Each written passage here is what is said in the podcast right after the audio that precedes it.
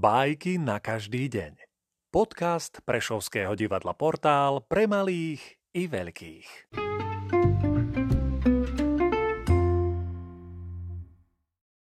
Leo Nikolajevič Tolstoj Bohatý pán a chudobný krajčír V jednom dome bývali dve rodiny.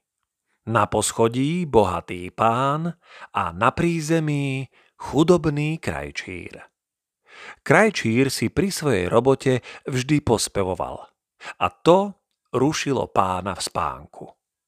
Pán dal krajčírovi kopu peňazí, aby už nespieval. Krajčír zbohatol, prestal spievať, jednostaj strážil svoje peniaze. Ale začalo mu byť clivo.